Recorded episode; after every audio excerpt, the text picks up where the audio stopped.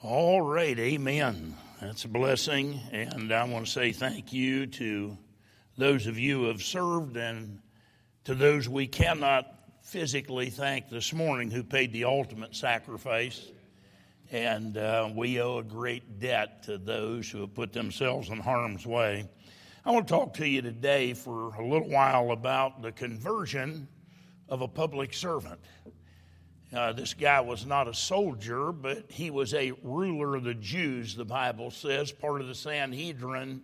His responsibility was to do some things that were beneficial for the people, to serve them. And uh, turn with me to John chapter 3. John chapter 3 in your Bibles. We're going to begin reading in verse 1. And if you would please, when you locate that, go ahead and stand with me, stretch your legs one last time while we read the text and pray.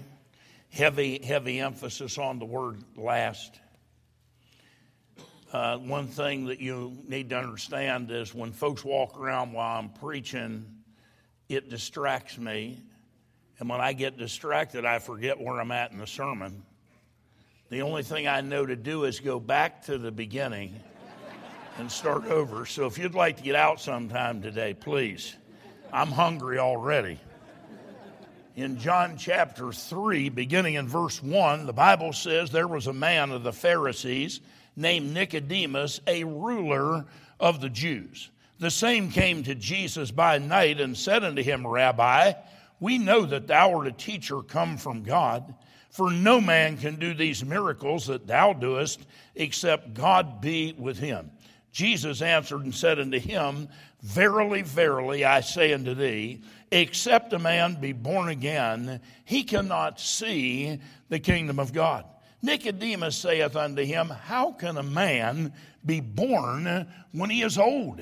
Can he enter the second time into his mother's womb and be born? Jesus answered, Verily, verily, I say unto thee, except a man be born of water and of the Spirit, he cannot enter into the kingdom of God. Verse 6 That which is born of the flesh is flesh, and that which is born of the Spirit is spirit. Marvel not that I said unto thee that ye must be born again. Let's bow our heads together. Father, we love you. We thank you for your goodness to us and thank you for this day set apart to honor some folks, honor to whom honor is due. And Lord, I pray that you'd bless the service. I ask, please, that you'd fill and use me to communicate the message. Please, Holy Ghost of God, would you bind the enemy, the strong man, off the service? Would you hedge us about? And would you convict every heart, draw the lost to the Lord Jesus? Please instill that urgency. And then, Lord, would you minister to all of us as your people and get glory to your great name? And we'll praise you and thank you for we ask it in Jesus' name. Amen. Go ahead and be seated, please uh, we see the conversion of a man by the name of Nicodemus. Let me introduce this guy to you. The Bible tells us that he was a Pharisee. That was the strictest and most conservative sect in Judaism. The Sadducees were the liberals. They didn't believe in the resurrection. They didn't believe in the supernatural. They didn't believe in angels. But the Pharisees were the literalists, the fundamentalists, if you please. Uh, and this man was a Pharisee. And then it tells us he was a ruler of the Jews. That's part of the Sanhedrin, the ruling body uh, in Israel. He had to be a good citizen in order to hold that position. He had to be a good family man in order to hold that position. He had some quite uh, a resume that's listed in Scripture. And uh, he was a moral man, and he was a decent man, a family man, a good citizen. But it goes on and tells us uh, that he said some things about Jesus. And by the way, we didn't read far enough for us to come to this statement. And Jesus asked him a little later in the chapter, Art thou a master of Israel, and knowest not these things? A master uh, was a teacher, somebody who was religiously involved, somebody who stood up in the Jewish synagogue uh, and partook of uh, dispensing the Word of God, the Scriptures. And Jesus acknowledged him as a master of Israel, a ruler of the Jews, a Pharisee. But when Nicodemus began to speak and address the Lord Jesus, He said, We know that thou art a man come from God. Now, he certainly wouldn't have believed Jesus came from God if he did not believe in God. You know, oftentimes I talk to people about their soul, and they say, Well, I believe in God. Well, James chapter 2 says, The devils believe and tremble. So, just intellectual belief in the fact that there is a God is not enough. God sent His Son because there's only uh, one God and one mediator between God and man. It's the man Christ Jesus. And if I'm going to come to God, Jesus said, I am the way, the truth, the life. No man cometh unto the Father but by me. Made those things very, very clear. But the Bible tells us he was a master of Israel, religiously involved.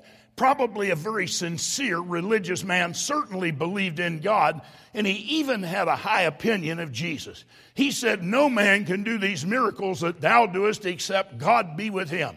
He said, We believe that you are doing miracles, and we believe you're doing it by the power of God. Uh, that's what Nicodemus said. So when we look at this man, we find uh, a good, moral, religious man uh, who believed in God, who had a high opinion of the Lord Jesus Christ. He had a set of credentials that's pretty good. But when Jesus responded to this man, he said in verse 3, Verily, verily, truly, truly, putting emphasis on what he's just about to say. Verily, verily, I say to thee, except a man be born again, he cannot see the kingdom of God. He said, You won't get a glimpse of it unless you get born again. Now, when Jesus made that statement, it confused Nicodemus. Nicodemus said, How can a man be born when he is old. Can he enter the second time into his mother's womb, be born? And from there on, Jesus began to explain to him uh, the difference between these two births. He said, I'm not talking to you about two physical births. Uh, you have a physical birth that makes you part of the family of Adam. 1 Corinthians 15, verse 22 says, As in Adam, all die. Even so in Christ shall all be made alive. So if I am in Adam, according to Romans 5 and verse 12, the problem is, wherefore is by one man, Adam, sin entered into the world, and death by sin. And so death passed upon all men, for that all have sinned. We are sinners by nature as well as by practice. We inherited a sin nature from Adam. So, how many ways are there? You someone say, well, I don't believe in all that born again stuff. Really? Well, let me ask you a question. How many ways are there to become part of the human family? You can go ahead and respond. One. I can't believe you'd say that. Boy, you narrow minded. I think you ought to be able to get in any way you want to as long as you are sincere. You understand uh, that it's not narrow minded to believe that it takes a physical birth to be part of the human family. And the same people that acknowledge that oftentimes are uh, adamant against the new birth, a spirit birth. If there's only one way into the human family, a flesh and blood family, it's physical birth. It shouldn't shock you that there's only one way into a spirit family, John 4 and verse 24, God said, uh, the Bible tells us, they that worship him, God is a spirit, and they that worship him must worship him in spirit and in truth. Uh, so it's pretty clear that if I'm going to be part of a spirit family, I must have a spirit birth. There has to be a time and place.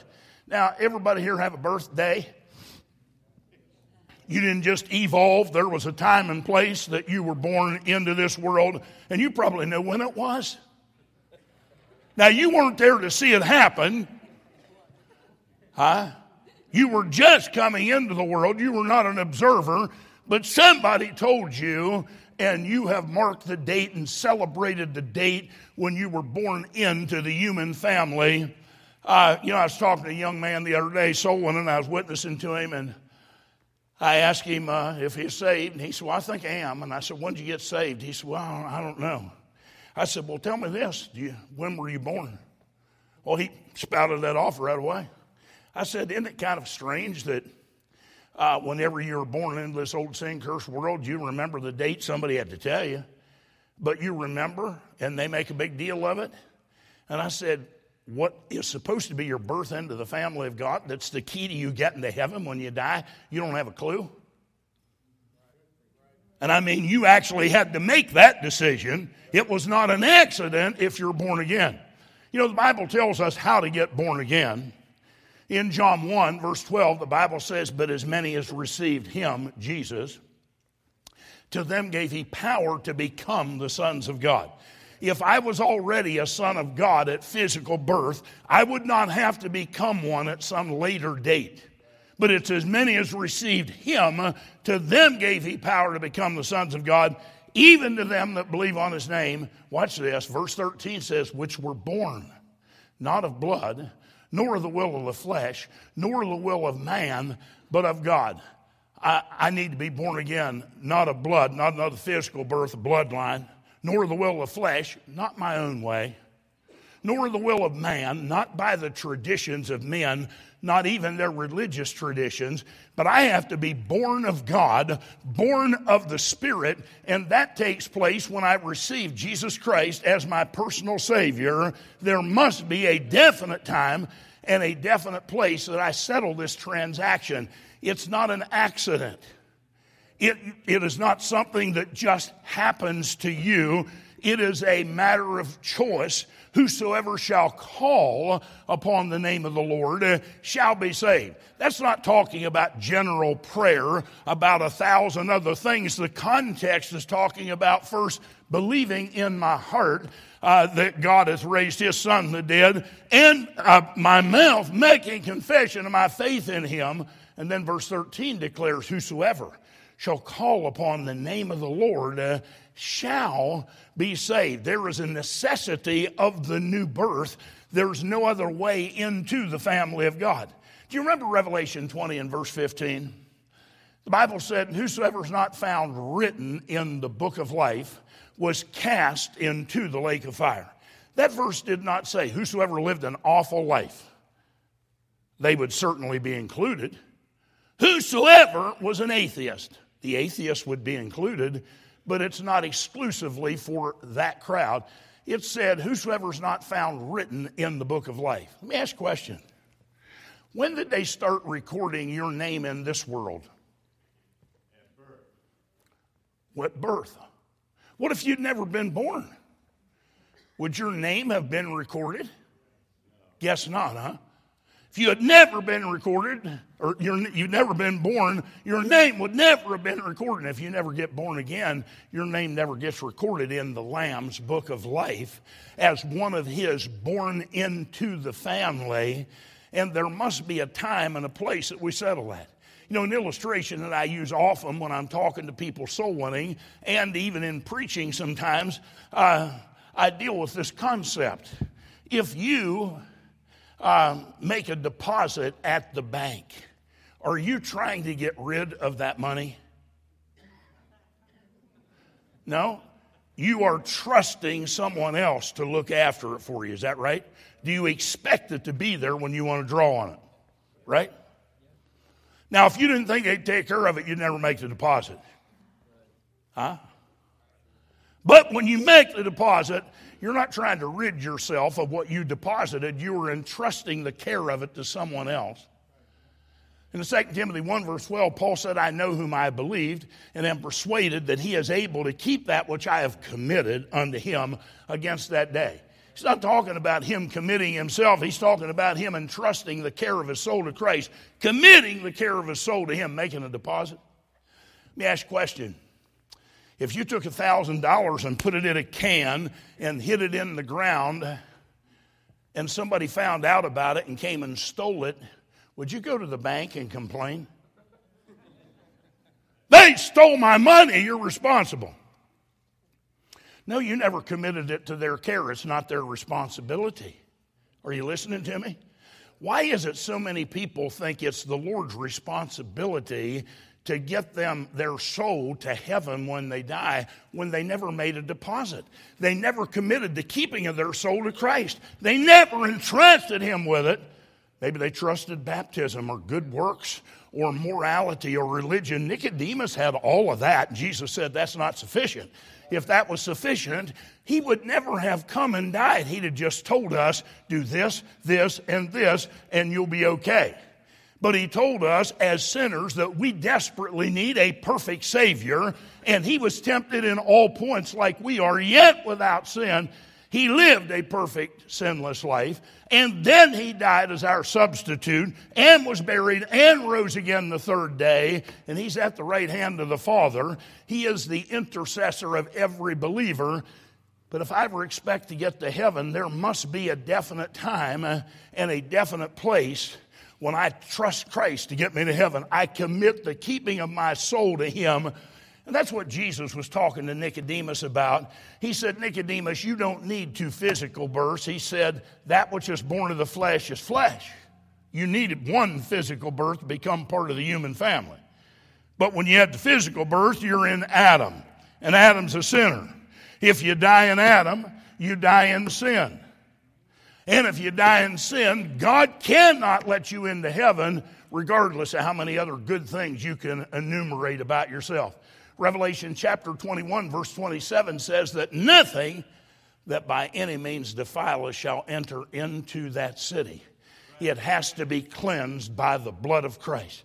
None of us are going to live a perfect, sinless life, but somebody did for us and we couldn't pay for our sin unless we went to hell and burned forever because that's what we owe as a lost sinner. But somebody paid that penalty for us. If there's never a time and never a place when I receive Him and commit the keeping of my soul to Him, I will never experience what the Bible describes as being born again. It says, As in Adam all die, even so in Christ shall all be made alive. The only, there's only one way into Christ that's a spiritual birth. And that spiritual birth will take place when I receive the Lord Jesus as my personal Savior. So the Bible makes it very clear that salvation is a necessity. In uh, Acts chapter 4 and verse 12, he said, Neither is there salvation in any other, for there is none other name under heaven given among men whereby we must, we must be saved. He said, We must. This is not optional. We must be saved. There's no other name that has saving power but the name of Jesus. There is no other time to be saved but under heaven. That's why I'm walking, breathing on this planet. If I miss that window of opportunity, I am lost forever. And if you doubt that, you check Luke chapter 16 at the rich man who missed his window of opportunity. And when he closed his eyes in death, he said, Father Abraham, have mercy on me. Send Lazarus, he may dip the tip of his finger in water and cool my tongue, for I am tormented in this flame. Abraham said, Son, remember that thou in thy lifetime receivest thy good things, and likewise Lazarus evil things. But now he is comforted, and thou art tormented. And beside all this, between us and you, there's a great gulf fixed, so that they which had passed from hence to you cannot, neither can they pass to us that would come from thence. He said, You are forever sealed in your fate. It's irreversible. It is too late. You've missed your window of opportunity. No wonder God warns us in Hebrews 2 and verse 3 when he asks the question, How shall we escape if we neglect so great salvation? Tell me, why would you put something as wonderful as eternal life off till tomorrow? Why would you refuse something or have to reconsider whether or not you want it or whether you want it now? Kind of like Pharaoh when Moses asked him, When do you want the plague of the frogs to depart? He said, Tomorrow. Really? I want them gone now. I don't want to wait till tomorrow. I don't want to spend another night with the frogs. I don't want to spend another night in sin. I don't want to spend another night in danger of dying in my sin, going to a literal hell. There is urgency and emergency about this matter of salvation. And in 2 Corinthians 6 and verse 2, he said, Behold, now is the accepted time. Behold, now is the day of salvation. Anybody here that doesn't know when now is? We know, don't we? That's not a mystery to us. Now is not later. Now is not a convenient season. Now is not tomorrow. Uh, now presses us. There is urgency to respond. Uh, and God said this thing of salvation is not a back burner issue. Nicodemus had all the credentials of a good man, a moral man, a religious man, somebody who was not only religious but involved religiously. He certainly believed in God. He had a high opinion of Jesus, but Jesus told him no less than three times that he had to be born again. Except a man be born again, he cannot see the kingdom of God. Except a man be born of water and of the Spirit, he cannot enter the kingdom of God. And then he said in verse 7 Marvel not. Don't be shocked, Nicodemus. I know I'm not talking to the worst man in town. Maybe I'm talking to the best man in town. Marvel not. Don't be shocked that I said unto thee that ye must be born again. No other way into the family of God except by spiritual birth. And that spirit birth is the result of me receiving Jesus Christ as my personal Savior. I grew up in a Brethren church in Pennsylvania, and uh, I went Sunday school for many years and heard uh, about Jesus. They talked about him. wasn't like they never mentioned his name. Uh, we got, I got 12 years old. They had a catechism class, asked me a bunch of questions took me in and baptized me, made me a member of the Brethren Church. I went down a dry center, came up a wet center, still in Adam, still in my sin, still lost. And those were nice people. They were sincere people. They weren't terrible people. Those people were actually trying to help me, but the problem is, I can't give you something I don't have. It's impossible for me to help you if I don't have it myself. And the great tragedy is that there are a lot of folks that have been baptized and joined church and turned over a new leaf, and some of them turned over the old tree. Uh, but that's not the new birth. The new birth is when I receive Jesus Christ as my personal Savior, and God puts a premium on it, an urgency on it, and He asks the question how shall we escape if we neglect so great salvation? You know, when I got saved, I got saved out of pretty rough background. I won't go into all the gory details, but I had a lot of friends that were still out there in sin. One of those fellows I witnessed to on a Friday night, and I've witnessed to him several times before. And uh, uh, the Lord was really dealing with this guy. And when I, I saw him at the pizza shop, I sat down with him. I witnessed to him for probably 30 minutes. I mean, he was troubled. He was under conviction. And uh, one thing about conviction, when actual Holy Ghost conviction takes place, it never produces apathy. It will produce repentance or it will produce rebellion, but there's always a move toward or a push away. Real conviction affects people. And uh, Lord really dealt with the guy's heart. And uh, I said to him, I said, John, why don't you get that settled, man? He said, Don't push me. Don't push me. Let me think about it over the weekend. Don't push me. I said, Well, what if you don't have it over the weekend? He got up, stomped out of the pizza shop, got in his car, and drove off. That was Friday night. Saturday, he went swimming at a big stone quarry. I had gone swimming there before. It's a quarry that was dug and then it filled up with water and probably 60, 70 feet of water. And there was a, uh, a rock face you'd climb up, and there was a big rock that stuck out over about 25 feet you go out on that rock and jump off or dive off about 50, 60 feet down. And uh, he went with some of his quote unquote buddies, he thought. And uh, he was into drugs. And he got there and he went over climbed up. And when he got up that rock face about 60 feet, ready to climb up on top, one of those friends of his was standing there. He thought the guy was going to give him a hand. Instead, he gave him a foot. He kicked him in the face and flipped him backwards, and he landed on his head 60 feet down the rocks. Broke his neck, crushed his skull, killed him instantly. Uh, you said, why did he do that? Well, he had sold them some dope, and they felt like he had ripped them off. And they didn't discuss it with him. They just invited him uh, to come down there and party and go swimming. Uh, and then they kicked him off backwards. Don't push me, preacher. Don't push me. Somebody pushed him. They pushed him to his death. I was pressing him because of the urgency that God puts in Scripture, the necessity to be saved, and the urgency to be saved. Uh, I was pressing him. You know, my parents pressed me. And honestly, they got saved. It took six months. Six months later, I got saved. And I want you to know they were annoying.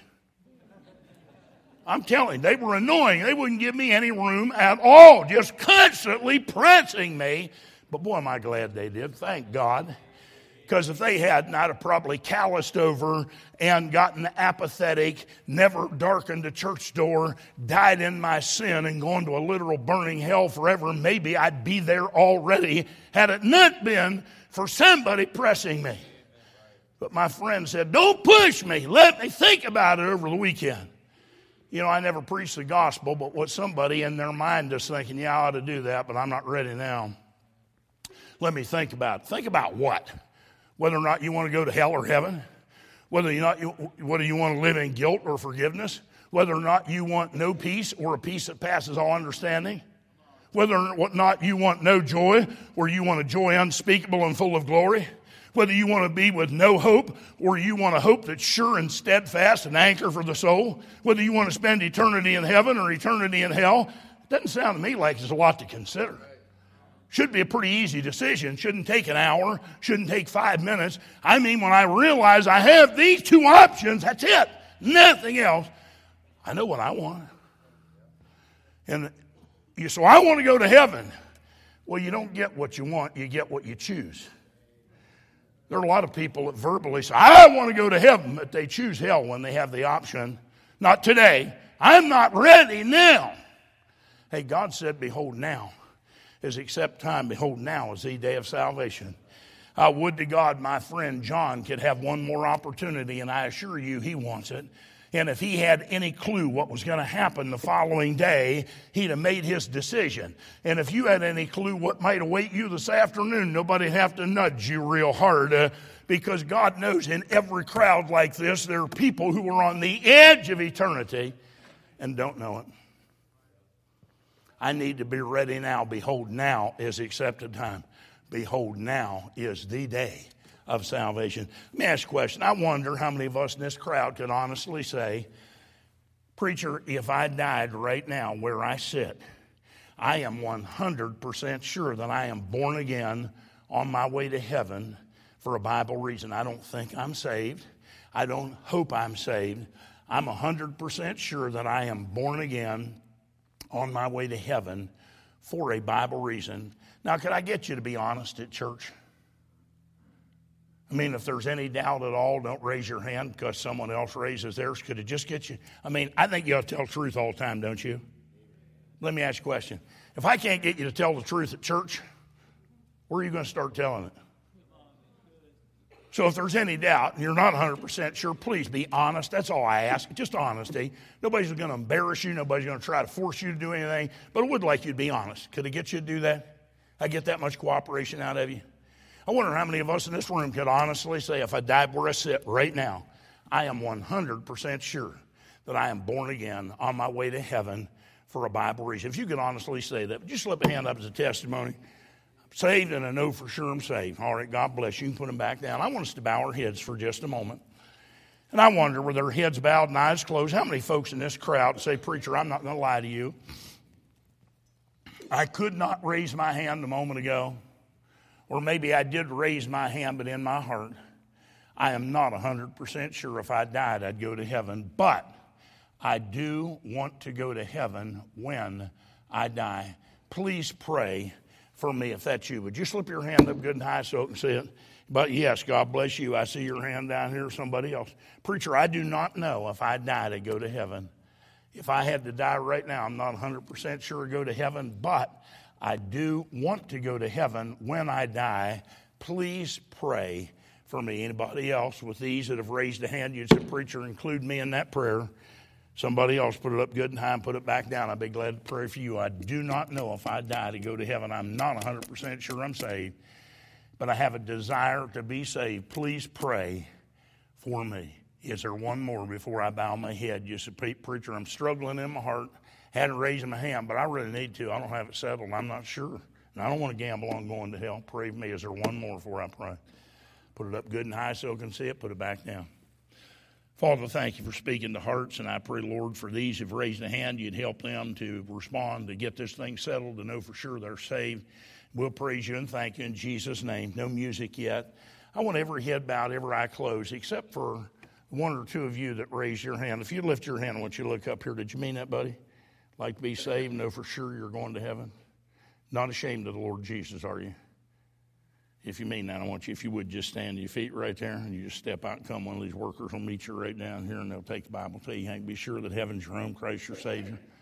Good you. I wonder with their heads bowed and eyes closed. Someone said, Preacher, I know I'm saved. I've not yet obeyed the Lord Jesus in believer's baptism since I have been saved.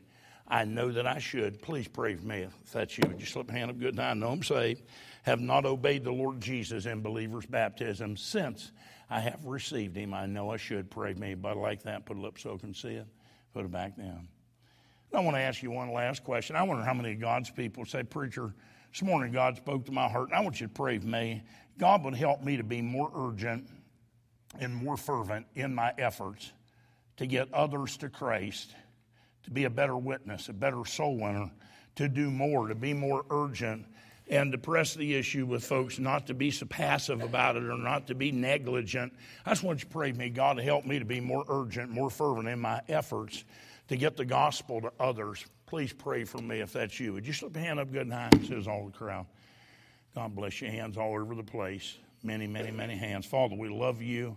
Thank you for speaking to hearts. Lord, please minister in our need and we'll give you the glory for we ask it in Jesus' name. I want to stand together, please. Heads bowed, eyes closed. Everybody